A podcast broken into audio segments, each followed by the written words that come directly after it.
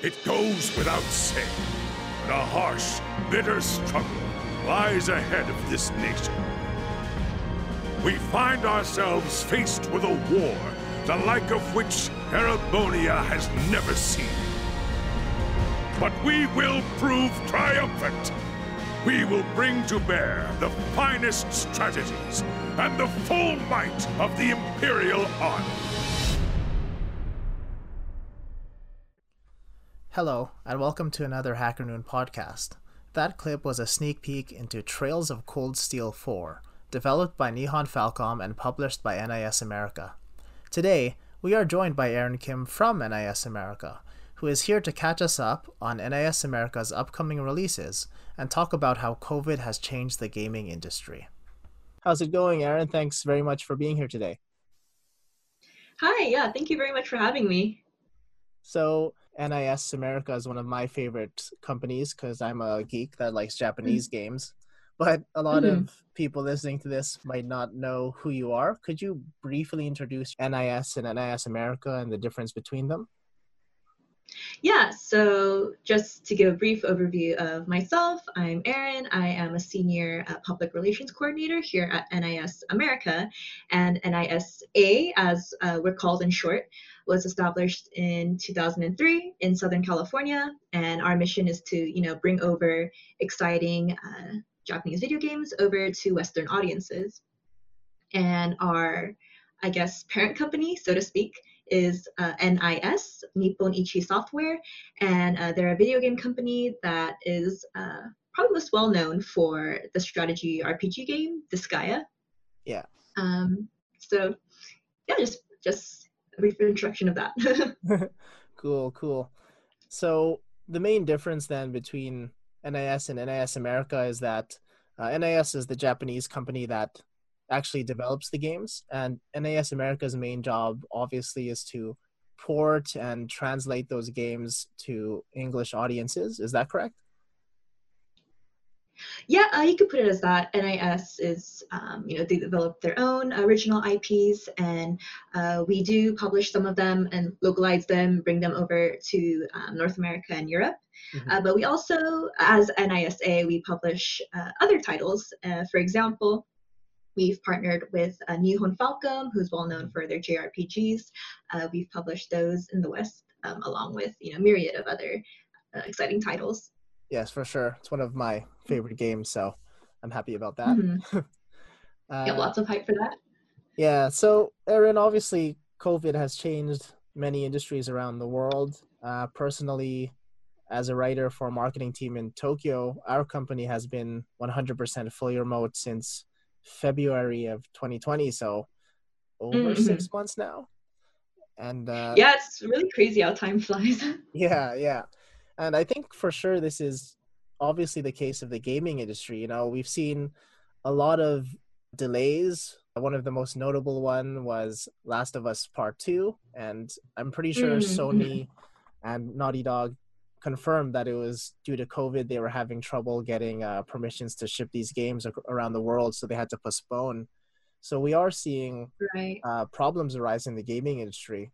Could you talk about uh, how things have changed at NIS America due to COVID? What were the changes in your work style and kind of the problems mm-hmm. that you've seen arise? Uh, right. Um, for us too, not to speak on it uh, so long, but um, we've had similar problems with, you know, um, manufacturing or like shipping times just because uh, those industries themselves are impacted. So it's a bit of a, how to say, you know, like a trickle effect of sorts. But the biggest change for uh, me within the general game industry and what I do in my role has been, um, you know, the absence of physical events and conventions. Yeah. Uh, one that you know I'm sure many people can relate to. And uh, so now that those like opportunities are no longer present for us at the moment, uh, the industry has shifted to a lot of digital showcases. So you know many companies have already been hosting their own even before the impact of COVID but uh, I see now yeah. more and more developers and publishers and like even event organizations have been like looking towards these digital events to highlight uh, new announcements and updates through like online presentations and live streams and whatnot. Yeah. And one challenge for us has been that, you know, obviously there's no longer a space to have our games physically available to demo for both yeah. uh, media and the general public. So the obstacle was to figure out how to deliver that experience online. Yeah. Um, but you know that could be overcome with a bit of, you know, flexing some creativity. One example was that this past summer, actually, uh, we partnered with several other publishers and dev- developers for the first ever New Game Plus Expo, um, or NGPX for short. And uh, this was to bring, you know, exciting news directly to fans through a video showcase and a live stream filled with like first looks and QA with devs and more. So it's kind of like you, you're getting that a panel experience with a creative team and then getting to see gameplay of games and whatnot. Yeah. You created your own kind of online gaming conference? Yeah, you can say that. We partnered with others and kind of built this opportunity for ourselves. Cool. When is that mm-hmm. conference and do you plan on making it annual? Yeah, so it actually just passed in June. That was our first ever one, and we're happy to say it was a success. So Hooray! Um, For future ones, it's definitely not off the table. So any news on those will obviously be coming via yeah. official channels. Uh, cool. You know when it happens. so I have a few follow-up questions there. You said obviously, mm-hmm. like everyone else, your shipping times were affected because of those industries. Uh, do you know specifically what problems they're having? Like, is there just stricter requirements with customs to ship things across the world these days, and that's why it's taking longer? Mm. Uh, I'm afraid I'm not too knowledgeable, okay. like of those details. But if I were to kind of guess, I would think maybe the manpower is a bit down since uh, yeah. they're limiting with like social distancing. Um, there's a limited capacity of people that can be like in that space. Yeah. So I'm assuming that's kind of slowing down the workflow. Definitely. And um, the 2nd mm-hmm. thing you mm-hmm. said there was a lot of your job is around in-person marketing and going to events. Is that like the bulk of how NIS America promotes their content? And do you think that's representative of lots of game companies? A lot of the marketing is done in person and in events? Mm. Or is it like half and half, like 50% yeah. 50% in person? I do want to say recently there's been a greater emphasis on digital marketing, even without COVID having happened. But I don't want to discount either the in person like presence and yeah. the effects that can bring. Um, but that is a good question. I would yeah. say having that like interpersonal communication with fans and uh, journalists is really important. So having to miss out on that due to COVID was a bit of a bummer. Yeah, I, I definitely agree because uh, obviously, Aaron, we met at uh, Tokyo Game Show, which is one of the biggest game events in the world, and uh, mm-hmm. uh, I look forward to that every year as a game writer, yeah. journalist, whatever you want to call it. And I mm-hmm. think that is quite important. Like uh, once Tokyo Game Show announced that they're going 100% virtual, to be honest, I completely lost interest because one of the main reasons to go to these events is to see these games in person, watch the gameplay, or actually try them in person. So I think right. one of the issues that the gaming industry has to deal with is how to, like you said, how to create that experience virtually online. So hopefully mm-hmm. we can find a way. Oh, most definitely. Yeah, yeah. So is your office now completely 100% remote or what's the style now at NIS America? Yeah, we're all remote now. We've been working from home since uh, March, I believe.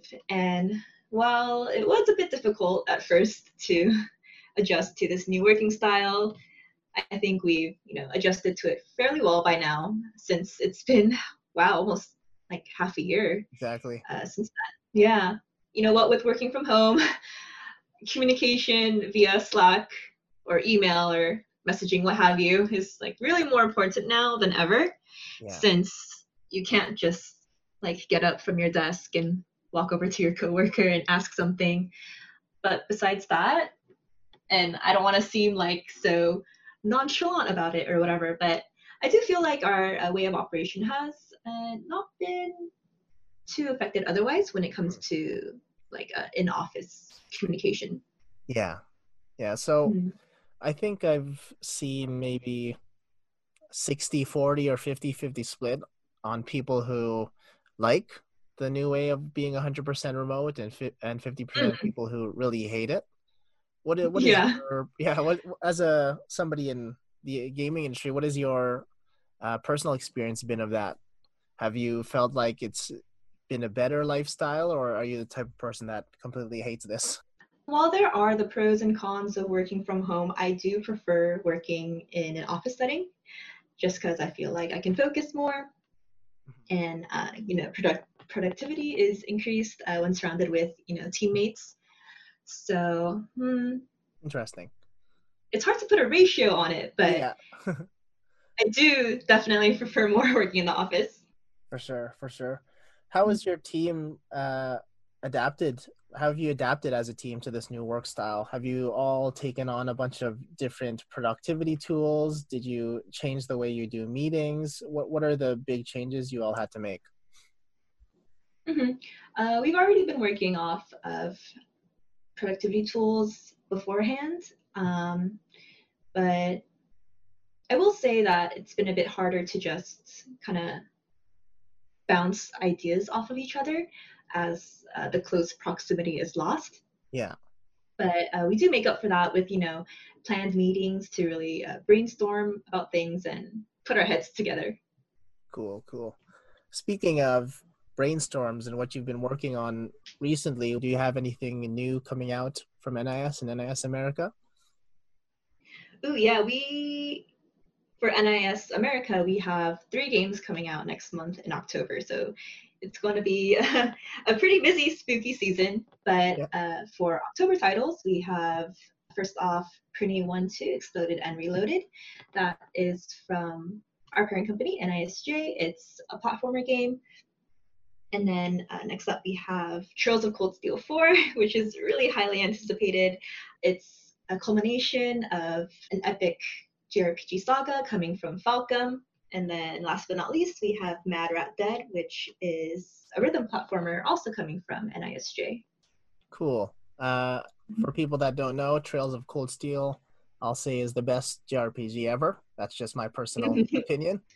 Um, talking about Mad Rat Dead, I've seen a bit of it, and it looks quite different from everything that NIS has ever published. right?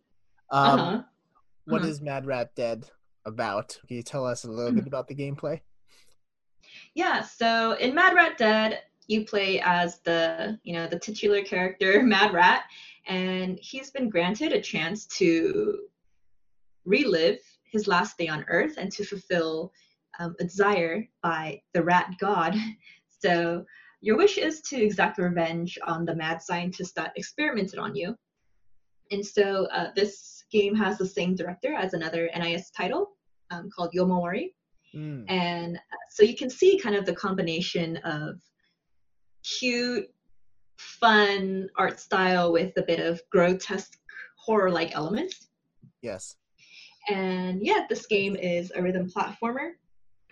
And the music, I do have to say, it's really good. It's really catchy. And we did put out an audio visual trailer for a sneak peek at the soundtrack on our YouTube channel. So, Cool. you know, after this podcast episode, I highly recommend listeners to go and check it out. So, other than Mad Rat Dead, what was the other main title you had coming out soon? Uh, well, coming out soon, we have Trails of Cold Steel 4. That is coming uh, to PS4 on October 27th. Although I didn't have a trailer lined up for that one, but I'd be happy to talk about uh, Ys 9 as well, but that'll be coming out next year. So, Ys 9 Monstrum Nox, it's the latest installment to the well loved Ys series. So, you'll see the return of, you know, fast paced dynamic combat with flashy moves. But this time around, we have you know a whole cast of interesting characters that we've just seen in the trailer and they're called the monstrum so each individual has you know unique abilities or uh, gifts as we call them that you can use um, outside of battle as well as uh, inside so um, to speak a bit more about adol so our protagonist he's turned into a monstrum and he's called the Crimson King. And his ability is called Crimson Lines. So it's kind of like a, how would I say, kind of like a grappling hook or zip line, kind of similar to Spider Man. You can like zip from from point to point. And uh, yeah, the ability to kind of traverse not only uh, horizontally but also vertically as well if that makes sense, uh, like climbing up walls or flying over the city. It does add a new perspective to uh, world exploration that hasn't been seen in other Ys titles. So that's really exciting. Before, Aaron, you talked about how the, you've kind of had to adapt because you're not allowed to go to these in-person mm-hmm. gaming events anymore. So for these right. titles, how have you guys been adapting to the new way of promoting them? What are the specific uh, tactics you've been using to promote these more since you can't really do that in person anymore? Right. So um, now with the greater emphasis on kind of doing everything online, um, we've really taken to be more uh, kind of communicative with the fan base. Yeah. Since uh, we can't talk to them in person at these events, uh, so we do have our own Discord server actually, which uh, people can join. Um, so, you know, in there, we really um, promote our titles and be like, hey guys, this is, you know, what's new, what's coming up, please check it out. And we get really great feedback from our users. And we do lots of like social, how would I say? Mm-hmm. Like social activities like giveaways or nice. um, like retweeting contests on Twitter. And we also uh, do stream from time to time our games. We had to go on a bit of a decreased streaming schedule. Okay. Since we're not really allowed to be back in the office as well. And, you know, we even have demos coming out so people can try them out. Like for uh, Mad Rat Dead, there'll be a demo for that one. I see, I see. And for the mm-hmm. expo you all did online in partnership with a bunch of other development companies, what uh, mm-hmm. program or software did you use to host that? What's like the one that you found the most useful? So it was hosted on Twitch, which was really cool. Oh, perfect. That is cool. Yeah, so uh, we hosted on, or I guess showcased on the Twitch gaming channel, mm-hmm. which was super awesome and, you know, got to reach a really wide audience. And then afterwards, our showcase was posted on YouTube for those who weren't able to, you know, catch it when it was live. Nice. Well, we'll have mm-hmm. links to your Discord and to that YouTube video in the description and show notes below do you think that since we don't have the ability to give fans the chance to test these games in person, does NIS mm-hmm. and uh, do you think other companies plan to release more demos in the future that people could just download for free on PS4 or Nintendo Switch, whatever platform they use? Mm-hmm. I think that would be a good direction to take. Although, this is just from my kind of thinking, but yeah yeah. it would be a bit difficult as well since that does require more like manpower or yeah. labor so to speak yeah so do you expect anything to change in the near future for nis and is nis doing any kind of out there innovative things to try to adapt to this new normal well we are remaining optimistic that someday you know covid will not pose as great of a threat and that yeah. we'll be able to uh, return to the office in due time but um, this probably won't be happening until next year. In the meantime, we're just uh, continuing to work hard from home and uh, doing our best to bring you know awesome news and games to our audiences. Definitely. So we've talked about a lot of cool things here, but the general overarching question that we came here to answer was how has COVID changed the game development industry? So all in all, Aaron, what's the biggest changes you've seen? And we can recap on things we've already said. And um, one of the ones that maybe you can touch on is sales because that's one of the hugest ones. We've heard that for some companies sales have gone up since a lot of people are staying home more and they don't have anything to do other than play games, especially digital sales since people right. can't really buy these in person now. Have you seen an increase in sales for physical and digital copies, or have things uh, been about the same? Um, first answer the earlier question, I'm afraid my answer is not that exciting, but um, I think the most obvious change to me was having to work from home. Yeah. But uh, going to the sales, yes, there has been a rise in digital sales, like you've touched upon earlier. More people are at home and are able to kind of indulge in video games and take part in consuming them. So we've seen a good increase, especially on PC. Mhm. So. Cool. Yeah, that was you know really nice to see. Definitely. And uh, before we go here, Aaron, Hacker Noon does have a listener base of developers. Some of them are game developers and indie developers. For the companies that are listening that might not have adapted to COVID as well as you have, do you have any advice for them? Things that NIS has done that you realize, oh, this really helps our workflow now that we're all work from home? hmm. Personal tips of mine, Yeah. it would be to just uh, carve out, like really carve out a workspace for yourself in which you can focus and just uh, get down to the tasks tasks at hand. Um, of course, to the best of your ability, given you know your surroundings and whatnot. Mhm. Uh, but when it comes to kind of company-wide um, things, we do have a weekly, what to say, like a social hour Cool. or a social video call. So anyone is able to just you know hop in and out as they can, and um, you don't have to talk about work. Just you know anything that's on your mind, or it's kind of like casual conversation. Yeah. So that's been nice to you know uh, keep up with each other, um, and you know keep that camar- camaraderie going.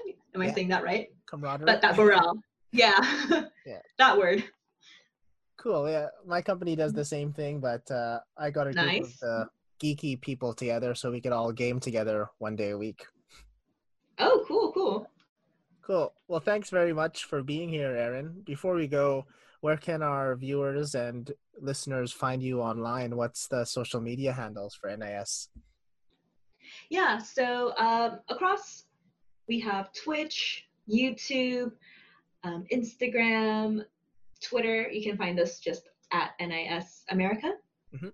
And our website is nisamerica.com. So, you know, please give us a visit.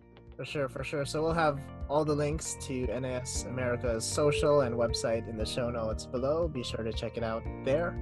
Thank you very much for being here, Aaron. This was really fun. All right, thank you so much. And uh, thank you, everyone, as well, for listening.